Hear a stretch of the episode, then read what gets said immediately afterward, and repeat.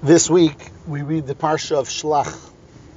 Shlach has the very famous and very difficult story of the Meraglim, the spies that Moshe Rabbeinu sent um, to uh, to spy out the land of Canaan, which was going to be the land of Eretz Yisrael.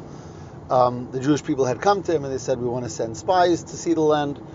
Moshe confers with Hashem, and Hashem says, "I'm not telling you to. If you want, send."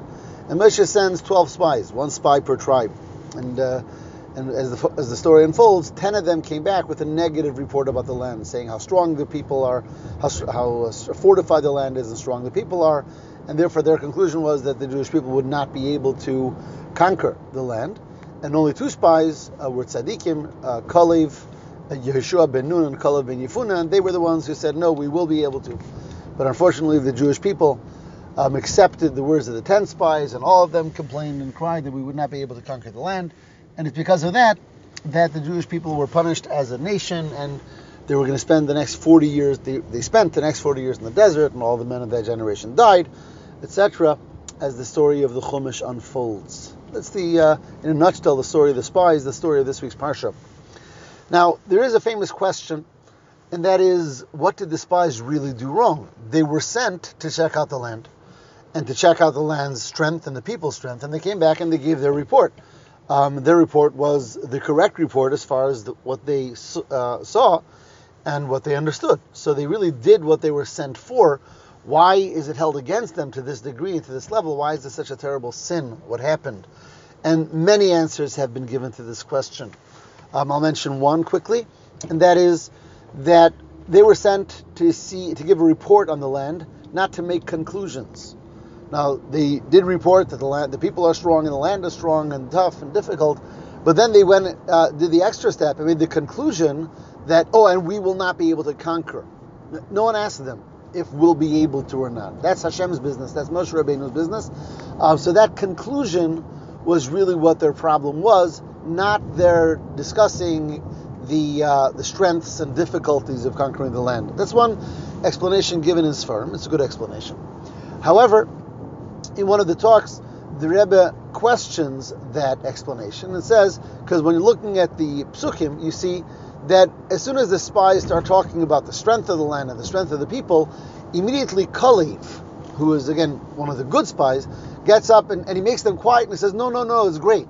In other words, even before they were, even before they got to their conclusions, already the good spy is protesting that you people are saying something incorrect, which would indicate that the problem of the spies is not merely the conclusion that they drew, but even the report that they brought back.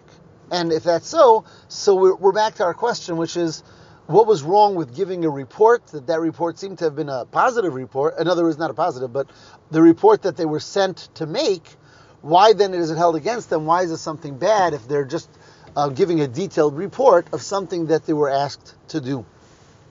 So in that talk the rebbe suggested a different answer and the following. He says that really Rashi, in his commentary right in the beginning of the Parsha, provides a beautiful and interesting answer to this question.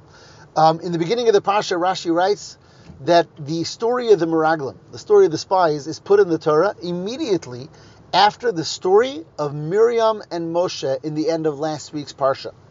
In the end of last week's Parsha, we have that Miriam, Moshe's sister, hears that Moshe is separated from his wife Zipporah, and Miriam tells us to Aaron, and together they rebuke Moshe.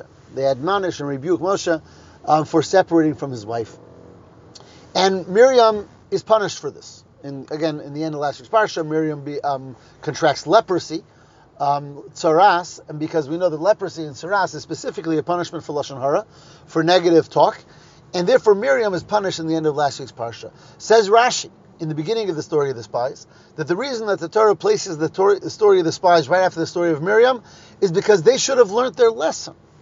Uh, Miriam was just punished for negative talk, and therefore they saw what happened to Miriam. They should have taken a lesson and should not have involved themselves in negative talk. Um, and that's why the Torah puts the two parshas together, one after the other. Says the Rebbe that in this Rashi, Rashi really provided the key to understand what was the sin of the Meraglim. Um, Miriam talked lashon hara. She talked negative talk, And the problem was that they were involved in talking negative talk, lashon hara. But let's, let's analyze that. What really was so wrong with what Miriam did? Uh, Miriam was Moshe's brother. Uh, Moshe was uh, Miriam's brother. She was a sister, and she saw behavior that she felt was wrong. So as a sister, she called in her brother and said, "You know, I think this is wrong, and I think this is inappropriate." So why is it held against her? And of course, she didn't have negative, evil, malicious intent. She loved her brother. She loved Moshe. Miriam was a tzaddik, tzaddikis, um, and only was trying to correct something. So why is this held against her? And the answer is because she talked about it too much. Meaning, she saw a problem. Simple. There's a problem. You go to Moshe Rabbeinu, say Moshe Rabbeinu, I think there's a problem. Um, and you and you tell him what you think has to be done or ask. Instead, Miriam goes to Aaron and she talks with Aaron about it. And then she comes to Moshe and gives them this whole thing together with Aaron. A lot of excessive talk in something that's negative. Instead of just being focused on what can we do to fix, there's a problem, there's a question, let me go ask, let me go fix. There's an involvement with talking about the perceived problem. Says the Rebbe, the same thing goes with the Meraglim. The Meraglim were sent on a mission. And they were sent to see the land, its strengths and weaknesses. And they did feel that there's a problem here. So what should they have done? They should have come back to Moshe Rabbeinu, had a private meeting and said, Moshe Rabbeinu, we have a problem we want to discuss. Instead, they came back and started talking.